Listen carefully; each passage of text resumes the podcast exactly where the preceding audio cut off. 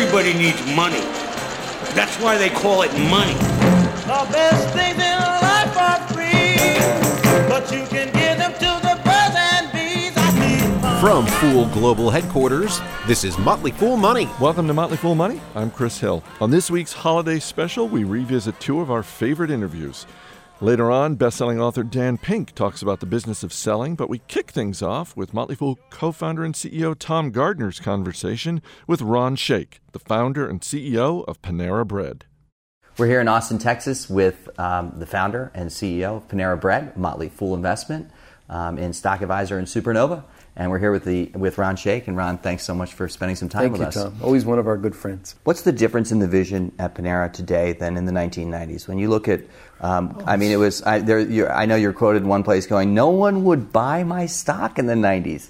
I couldn't get anyone to Five even get-" years, nobody. Yeah, I mean, I mean, I, had I know there were spin-offs, right? But I mean, the performance of Panera stock from the mid 90s to 99, that was a not good, not a good period for you. Well, we went public in 91, and I guess if you take it 91 to 99 when I spun off all the other businesses, the stock essentially during that period of time had gone up, gone down, but was ultimately flat Hmm. for those nine years. Mm-hmm. And I think it's up, I don't know what it is, um, 40 fold Yeah. from 99 to 2000. Unbelievable. One of the Yeah. one of the greatest Yeah. stock performances over a 15-year period in American history. Yeah, so it's, it's had quite the run. Yeah. But, but I, I would say to you, Were you laying the foundation and people just didn't know in the 90s, or there was a really big shift that that that you earned a wake up call for investors? Well, I, I would say it to you this way. Um, I would say to you, ultimately in '99, we made a bet.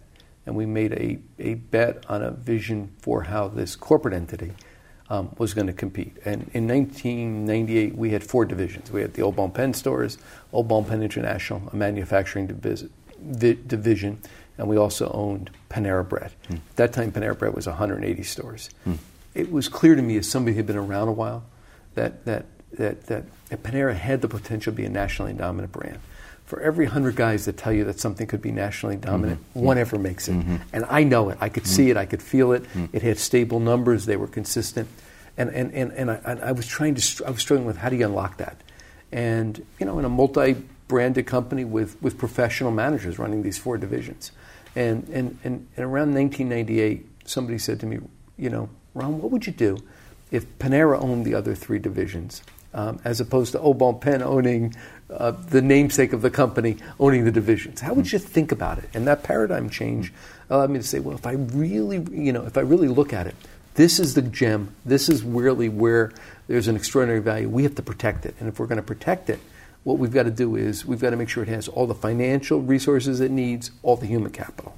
And what that ultimately led me to conclude is if we were going to fuel this thing the way it needed to be fueled, it needed um, it needed us personally to go down there and run it. It needed all the financial capital. Led us to decide to sell every other division but the Panera Total division. focus. Total focus. We sold everything else. Um, ended up with 180. And th- at that time, it was a really tough decision. This was the third largest division. It was, you know, the board members had signed up to be in the Au Bon Pain business. Hmm. Um, it meant selling people that I'd grown up with, you know, hmm. because they hmm. were non-competes. They went with it. Um, they all came back eventually, but but but it was very emotionally difficult.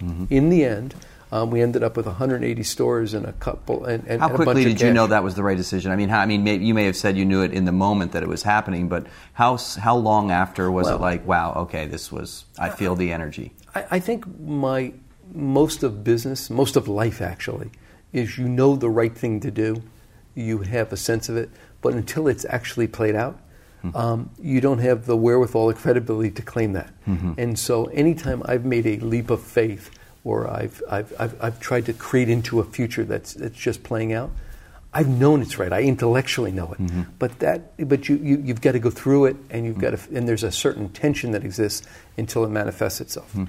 And so there was a huge leap of faith, and and and know, '99 we ended up with with that Panera division, and we took it from there.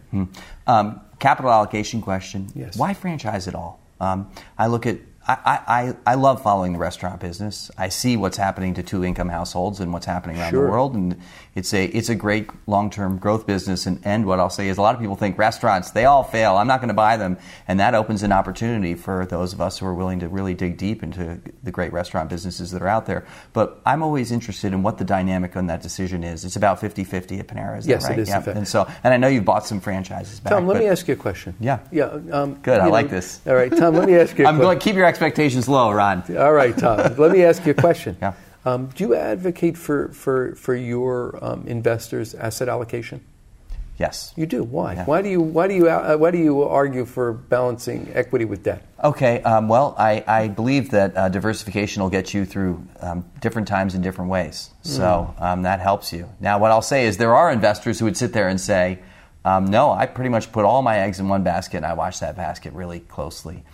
Um, what you're, I th- believe what you're I, saying I is, think. Mo- well, I haven't Yeah. said it yet, but, I, but I'm asking you. I Yeah. think most most modern investors would argue for some form of asset allocation. Yeah.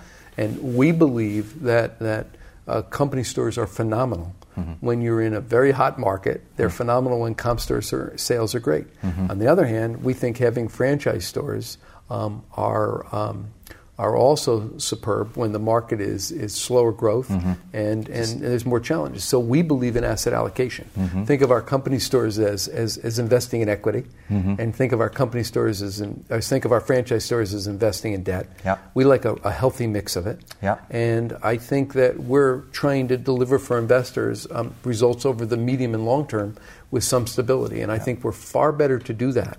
When we operate with a mixed system Mm-hmm. than if we were to operate um, solely with uh, company owned stores or Mm-hmm. solely with franchise stores.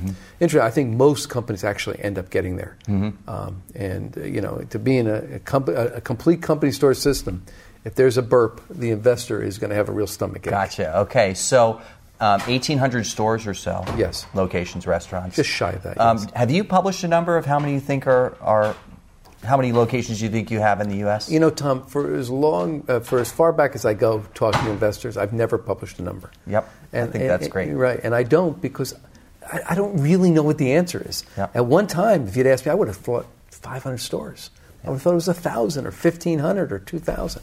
The reality is, it doesn't matter what that number is. Who knows? I don't have to know till I get there. Mm-hmm. What I need to know is I have enough growth to feed the monster Hmm. in a reasonable way over the next three years. Mm-hmm. So we sit down every three months. We look forward three years, and we make sure we have enough um, development territory ahead of us. Mm-hmm. And we continue to learn. That's what business is about, continuing to learn. We continue to learn, and we continue to adjust, quite frankly, what our, our, our, our potential is. And do you continue to think? I I know you. I know you think market by market. We're not going to be going Tom, international. you know my global. strategy. You know exactly. Listen, I, I've heard my line. I, I, will give it to you. There is no such thing as an international strategy. Yeah. All there are are markets. Yeah. So Canada is, in a way, you're expressing that's your next. That's your next market. We're That's- there. Yep. We're moving out. Yeah. Yeah. And how, and how is that? When when was the first Canada Um, Panera Bread opened?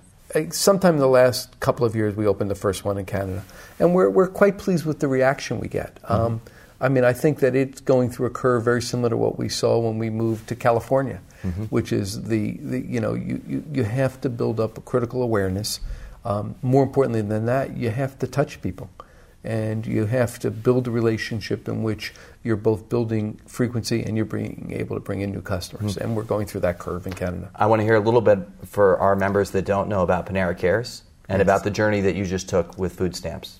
A little bit about those two. Yeah, well, you know, Panera's. Um, let, let me start. I'll root them all together.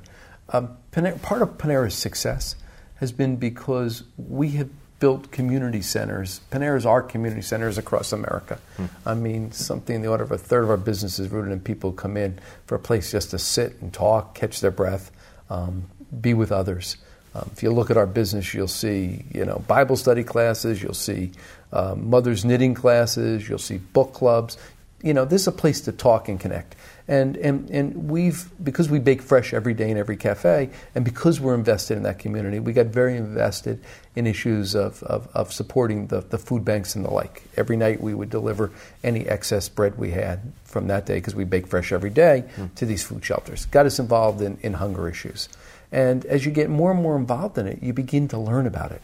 you find out that one in four American, one in four children in this country, one in six Americans, at some point in the last year didn't know where a meal was coming from. We're not talking about a few people. We're talking about 48 million Americans in this country. And as we began to learn it, we began to figure, try to think about it. Well, how do we help make a difference in it? And over the last four or five years, um, we've gotten up to a level where we're giving somewhere in the range of 100 to 150 million dollars a year in product uh, or cash to these organizations. Major, major supporter. Incredible. And and but but but I I, I felt that in some ways um, um, that it wasn't fully what we wanted to do. I wanted to find opportunities in which we could do more than just pack our, our bread that had not been sold that day in black plastic bags and let it go out the back door. I wanted to find something more than just writing a check. And what I wanted to try to do was figure out how we put our own arms and legs, our own backs against the problem. Because it wasn't simply um, about the gift, it was only uh, our own relationship with it. And it led me to something called the community care movement, community cafe movement. And I, I don't know, four years ago, uh, the height of the recession, I was at home one night watching NBC Nightly News. They talked about a cafe in Denver that had, had been formed. It had no set prices. If you had a few extra bucks in your pocket, you left more. If you had a little less, you left less. And if you had nothing, you left nothing. Hmm. And the, the idea was the community would support this and support each other. Mm-hmm. And it was about paying it forward and taking advantage of it when you had the need.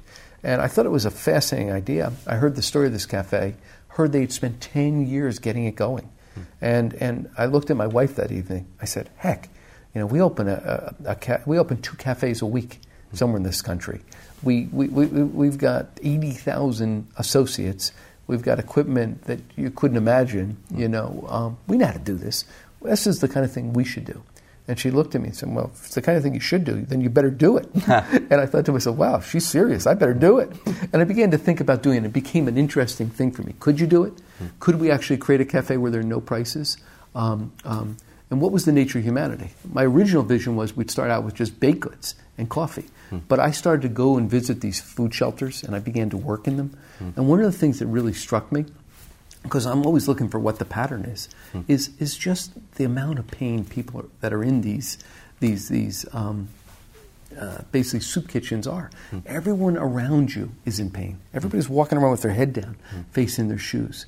And I began to, to think to myself, well, heck, if we really want to do something here, what we're about is not just feeding people, not just filling their belly, but, but giving them an experience that had dignity to it, that uplifted them. Hmm. And I said, if you're going to do that, you want to have an experience that people are willing to pay for.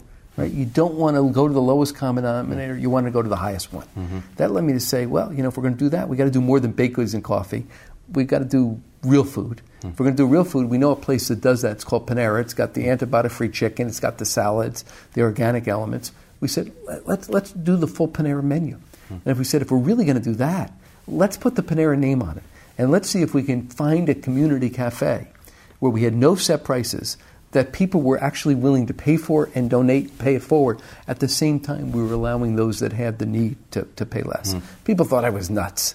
But, anyways, I decided I would go for it. I'd open one of them. What's the risk? We'll try Where it. was the first one? Clayton, Missouri. Uh, fascinating um, cafe, one of our original 15 stores, uh, two blocks from where I used to live when I was in St. Louis. And it was an eclectic neighborhood. You had the county jail across the street. You had people that were panhandling in front of the store, and you had million dollar townhouses down the street. Hmm. And it was an oppor- you, need, you need both. You need to hmm. support it. Mm-hmm. Any rate, decided to take a shot at it. Opened the first one. Um, I ran it for three weeks myself because I wanted to experience it. And here's the amazing thing it actually worked. Hmm. Um, you know, 60% of people left the suggested donation, 20% less, 20% left a lot less. Mm-hmm. Um, we've since gone on to now open five of them. We opened our first, as I said, in, in, in Clayton, Missouri, mm-hmm. our second in Detroit, our third in Portland, Oregon, mm-hmm. our fourth in Chicago, Tom. Is there a way for your customers or for people to contribute to Panera Yes, yes. You just go to www.paneracares.com and you're able to contribute right on the, the website. Most recently, we've gotten, you know, and by the way, here's the interesting thing. We're going to serve a million people this year in these cafes of, of shared responsibility. And the really interesting test, and it's a statement to the rest of the world, for all those folks that say that most Americans really aren't good people, that they're going to game it, figure out how to take advantage of it. Hmm. The proof in Panera Tiny Cares. fraction. Well, there are people who try to hmm. beat you, mm-hmm. but the truth of the matter is, most people are fundamentally good. More in a moment. This is Motley Fool Money.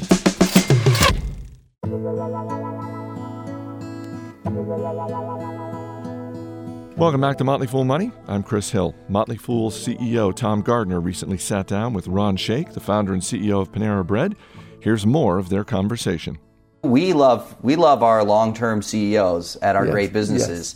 So what do you think? 60, 65, 70? You know, you know, We don't know, I guess. We don't know. We don't I, know. I think this. I've just recommitted to being CEO. Um, uh, I think that there that Panera's got a number of, of, of, of younger executives that are that are quite powerful in their own right, and I think that, that my interest is less in the title Hmm. and and more in continuing to be able to to feel like a um, I can make a difference for the constituencies of Panera, Hmm. um, and that I can feel meaning in my own life and Hmm. and we'll continue to work that through and figure out the best way to approach it as we have in the How past. do you invest? Or and, and what would you look for if you were investing in a restaurant chain?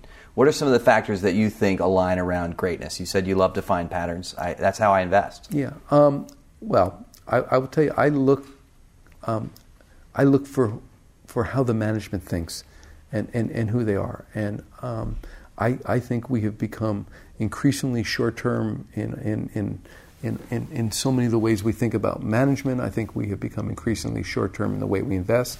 And I think that when you do that, you take the bulk, uh, the majority of the really powerful things off the table. When, when I'm, I'm really thinking about this quarter, I'm really not building competitive advantage. And, and so my whole focus is in medium and long term. Um, my, my, my, my own perspective is to invest in people um, as opposed to, to, to um, the individual circumstances that exist. Um, uh, I'm not investing in information, I'm investing in in, in, in capabilities and where that business is going. Um, and and I, I will say to you this um, for me, um, because I'm still so heavily invested in Panera, it's a large part of my own personal net worth.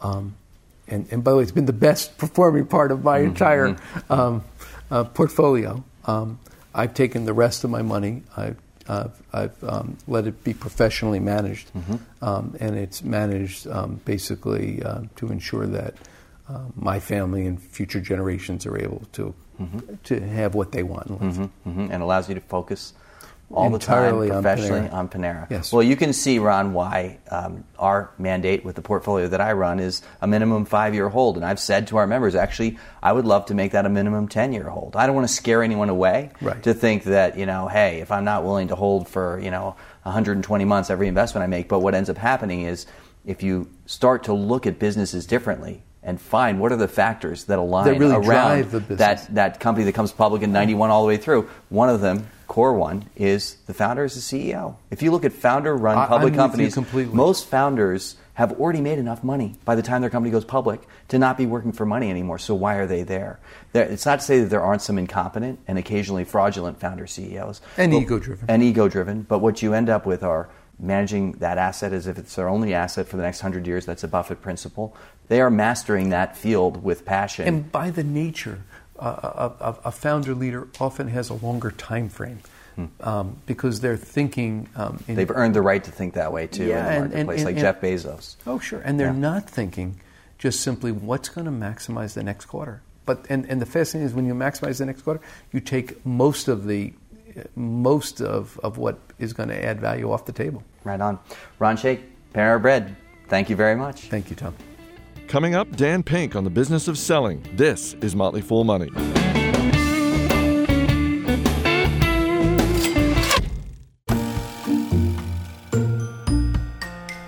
Welcome back to Motley Fool Money. I'm Chris Hill. Caveat emptor, the Latin phrase we probably learned when we were younger, let the buyer beware. But my guest this week says it is time for sellers to beware as well. Dan Pink is a best selling author of such books as Drive and A Whole New Mind. His latest is To Sell is Human The Surprising Truth About Moving Others. And he joins me in studio. Dan, thanks for being here.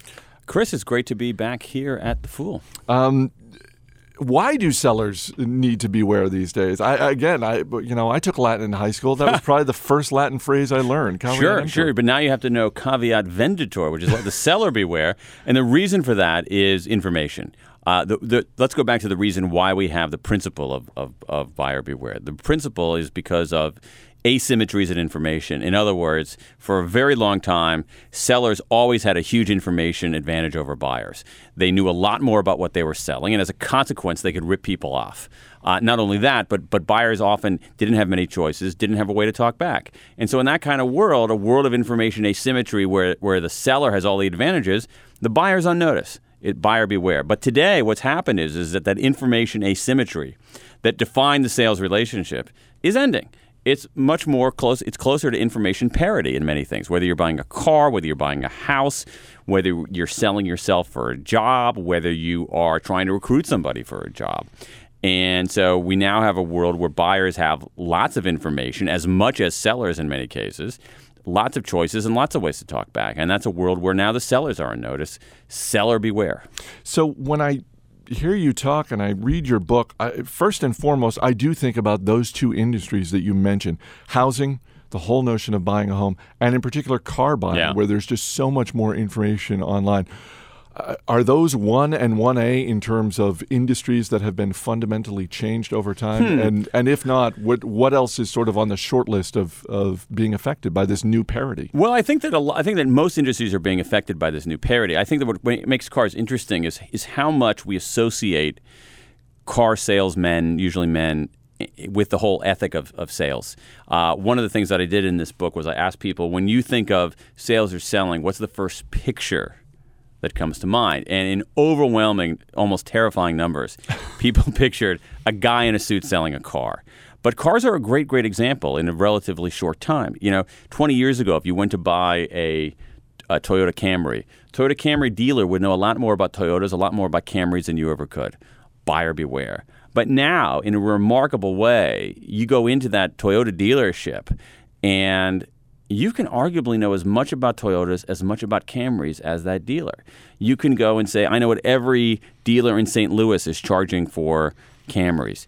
Um, I interviewed a car dealer in Washington, D.C., who said that when she first started selling cars in the mid 1980s, the factory invoice price of the car, that is, the, the physical document, what the car dealership paid for it, that was locked in a safe. The car dealers, honestly, the car dealers, the car salespeople weren't allowed to see it. Now, you know, your Aunt Gladys in Glen Burnie can walk into a car dealer knowing the invoice price of the car. And so I think that in many ways we associate sales so much with cars and the process of buying the car, uh, buying cars and the changes in information and the, and the and information symmetry from information asymmetry is really profound there. It's true in housing, but you know it's also true in, you know, uh, like um, selling yourself for a job.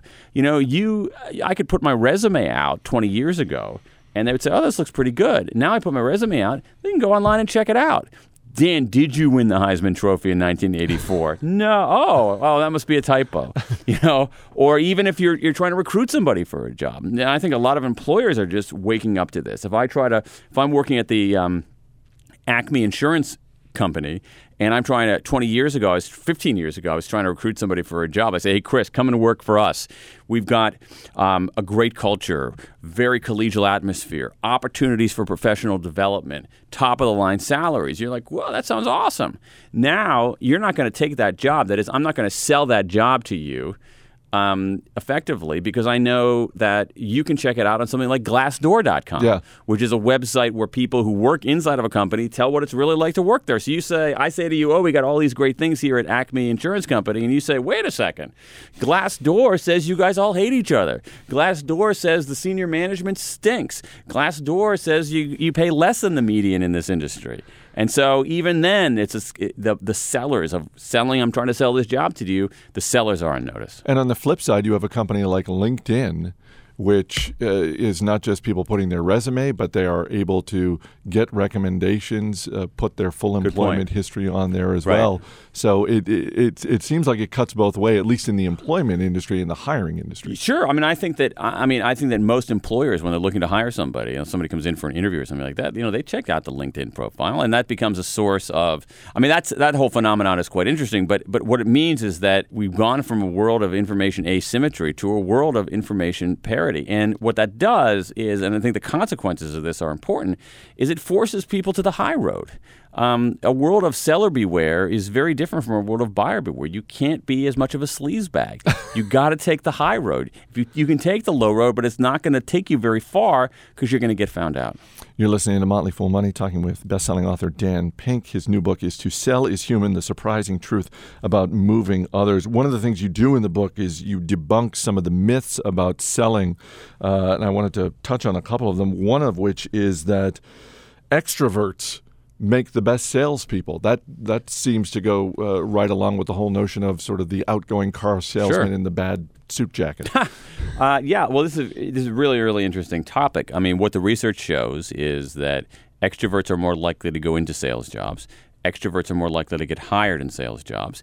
Extroverts are more likely to get promoted in sales jobs. What's curious here is that when you look, when scholars have looked at the link between the quality of extroversion and sales performance, not who gets hired or who gets promoted, but who sells stuff, the correlation is basically zero. And so Adam Grant at the University of Pennsylvania's Wharton School has done some really, really, really interesting piece of research where basically what he did is he, he, he measured the introversion extroversion scores of a software sales force. Then they went and sold stuff. So we know who the introverts are, we know who the extroverts are, we know their sales numbers. And what he found is that strong introverts, not surprisingly, are not very good salespeople. They don't assert themselves; they're too quiet. But strong extroverts are only a tiny bit better. And the people who, because they talk too much, listen too little, come on too strong, and the people who really tend to flourish are the people in the middle. What the psychological literature calls ambiverts. Not not a word that a lot of us know about. Our discussion of introversion and extroversion, I think, is too binary. And ambiverts are people who are somewhat introverted, somewhat extroverted. They're not strongly one way or another. And what Adams Grant's research has shown is that there is an ambivert advantage in sales, not an extrovert advantage, an ambivert advantage in sales because people who are in the middle, these ambiverts are more attuned. They can they know when to talk, they know when to listen, they know when to push, they know when to hold back, they know when to speak up, they know when to shut up. And I think that's the good news in all of this uh, for I think for a lot of us is that most of us are ambiverts. And so the idea that you have to be this kind of slick super gregarious, glad-handing person um, to be effective in sales is just flatly not true. What you really want to do, since you're probably an ambivert, is just to be a little bit more like yourself. One of the other myths you touch on is the notion that the ABCs of selling stands for always be closing. This was this was a little bittersweet for me because it, it touches on one of my favorite movies, Glengarry Glen Ross, where Alec Baldwin has the amazing speech at the beginning where he's speaking to the other guys in the real estate office and he touches on this ABC, always be closing. And of course, you know, the, the, the killer line being coffee is for closers. Yeah, but, yeah, But, you- but you, you, through your research, you're saying, no, no, no, it's not a, all about always be closing. No, but I think that always be closing is good advice for certain circumstances. It's it's it's it's actually not bad. I mean, forget about leaving aside sort of the um, some of the icky ickiness factor of it, but if, if you're in an environment where buyers don't have many choices, don't have much information, don't have a way to talk back, always be closing that kind of relentless, aggressive, predator approach is actually not a bad strategy. Uh, but we don't live in that world, Right. And so, um, and, and so, I was able to look at the social science of how people are moved, how people are persuaded, how people talk, um, how people make decisions. And what it shows you is that uh, is a is a handful, three particular qualities that are necessary to be effective in selling in this world of seller beware, and they are the new ABCs: attunement, buoyancy, and clarity. A attunement, B buoyancy, C clarity. Attunement is perspective taking. Can I see your point of view, not just my point of view? Understand things through your eyes, not just my eyes. Buoyancy. Um, there's a lot of rejection. One, one salesman called it an ocean of rejection. How do you stay afloat in that ocean of rejection? Uh, in, really interesting research on how we can become more buoyant to stay afloat in that ocean of rejection. And finally, is clarity. We live in a world awash in information, so having access to information doesn't matter so much. What matters is being able to make sense of it, curate it, distill it, apply your expertise to it. And also, I mean, there's so much information out there that if somebody knows what, precisely what their problem is, they can find the solution. So this idea that problem solving is the most important sales skill, I think, is outdated. The most important problem, the most important skill today, I think, is problem finding. Can you identify problems people don't realize that they have? Surface latent problems. Look down the road and identify prospective problems.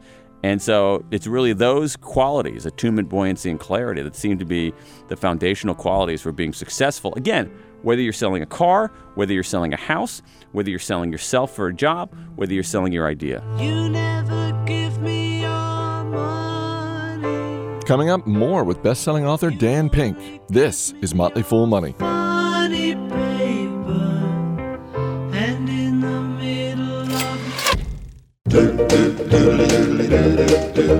Welcome back to Motley Fool Money. Chris Hill here in studio with best-selling author Dan Pink. His new book is To Sell is Human: The Surprising Truth About Moving Others.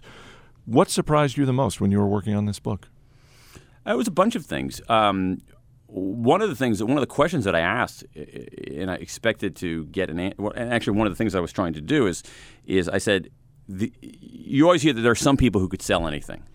Okay, you could sell Igloos to Eskimos. You got it. That's exactly. It always involves Eskimos somehow. Yeah. Ice makers to Eskimos. Yeah, and and um, and and I believe that. I said, okay, and, and one one of the things that I tried to do was say, okay, this is if this is the case, what are the components of that person? Like, what does that person do that the rest of us can learn from?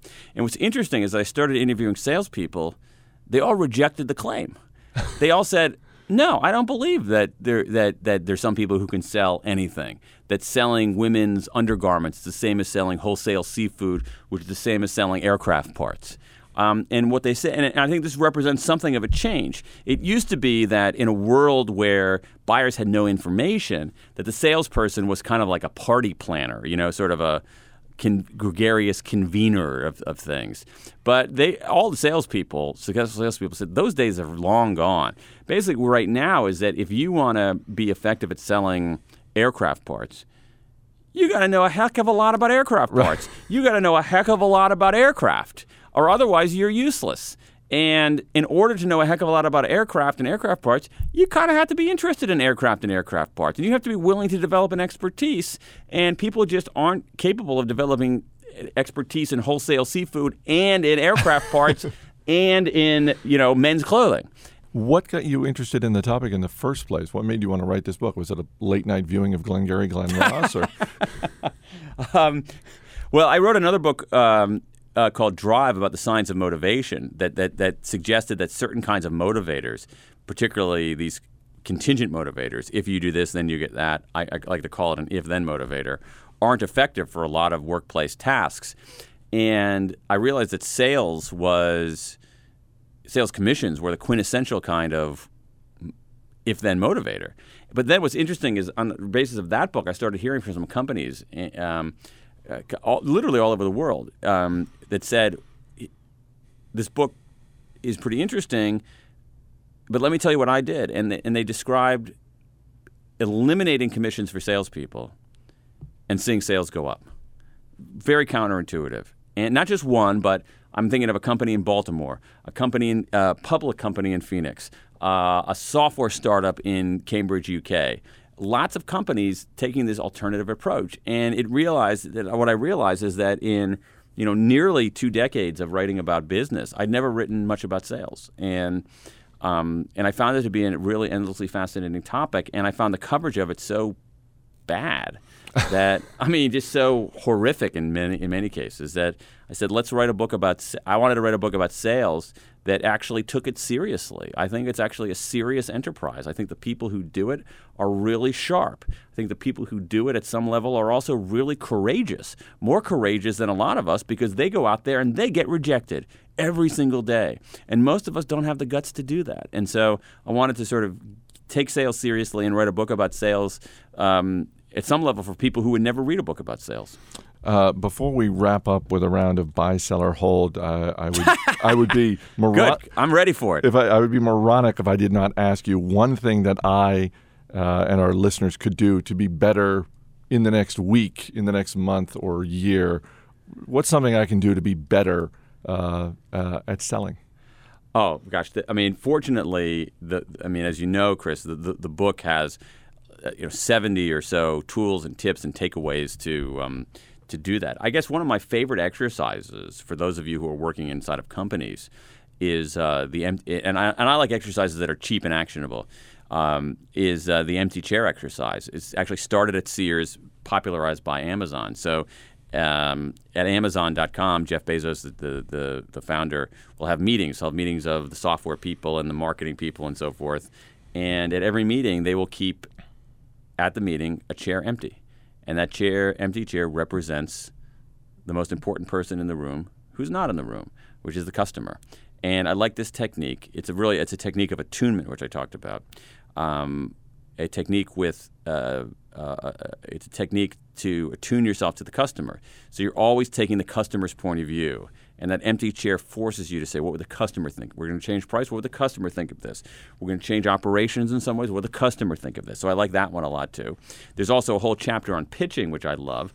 And one of the things that's helped me is um, some of the research showing that it's actually can be very. We don't pitch enough with questions. We tend to pitch too much with statements and pitching in the form of a question can be very, very effective in certain times. So, um, without going into all the research, the takeaway for your listeners is that um, when the facts are very much on your side, pitching with questions is extremely effective because it forces the, the, the person to whom you're pitching the person, if you do a question, people will think about the question. It will elicit a more active response. They'll think through it. They'll chew on things a little bit more, and they'll come up with their own reason for agreeing with you. And one, of, which is really important. Much more powerful. Absolutely, and so, sort of one of the sort of the meta takeaway is that, and it's true for motivation as well, uh, is that when we think about motivation, when we think about persuading people, we have to stop thinking about it or think about it much less as something that one person does to another and think about it more in the way of something that people do for themselves. It's very true of motivation.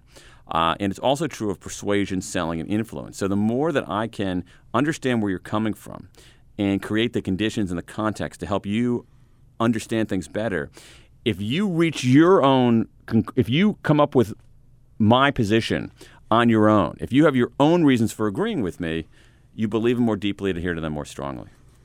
All right, we will wrap Isn't, up. Doesn't that make sense, Chris? Wait a minute. Hold on. Let me go on the journey and arrive at the conclusion. Yes, no! it does. Uh, we'll wrap up with a round of buy, seller, hold. Um, buy, seller, hold. The future of Groupon. Run. Yeah, buy, sell, hold, fourth, or run. It's the fourth option. No, no, no, no. I had. I actually am on the record of. Uh, uh, I'm a little bit premature. I was on the record of uh, of uh, predicting that Groupon would be would be out of business by 2013. Uh, at some companies, this has become the new water cooler. Buy, seller, hold beer fridges in the workplace. The concept of beer fridges in the workplace. Yeah, I'm I'm I'm a buy um, because I believe in I believe in uh, autonomy. So if people want to drink beer on the job uh, within reason, uh, that's probably a, a good thing. And there's a lot of evidence showing that when people have informal, inadvertent contact in the workplace, um, a lot of ideas come out, a lot of innovations happen, and so why not? Lub- you can lubricate that with a good India Pale Ale. Pretty much everyone I work with will be thrilled with your answer. uh, and finally, Facebook was the IPO of 2012, and some say this could be the IPO of 2014. Buy, sell, or hold Twitter. Uh, I'm going to hold because I'm not sure. Um, I'm not sure how Twitter's making money. I haven't seen a really good, compelling business model for really good, compelling argument for how Twitter is making money. And I say this as someone who loves Twitter. Uh, I say this as someone who tweets a lot, and I say this also as someone who has never given Twitter a dime. So uh, if they can figure it out, and there's some smart people working there, God bless them. But right now, I'm a hold. You can join the quarter million people who follow Dan Pink on Twitter. You can also pick up his book, To Sell is Human The Surprising Truth About Moving Others. A lot of great stuff in there. Dan, thanks for being here. It's been a pleasure. That's going to do it for this week's Motley Fool Money. Our engineer is Steve Broido. Our producer is Mac Greer. I'm Chris Hill. Thanks for listening. We'll see you next week.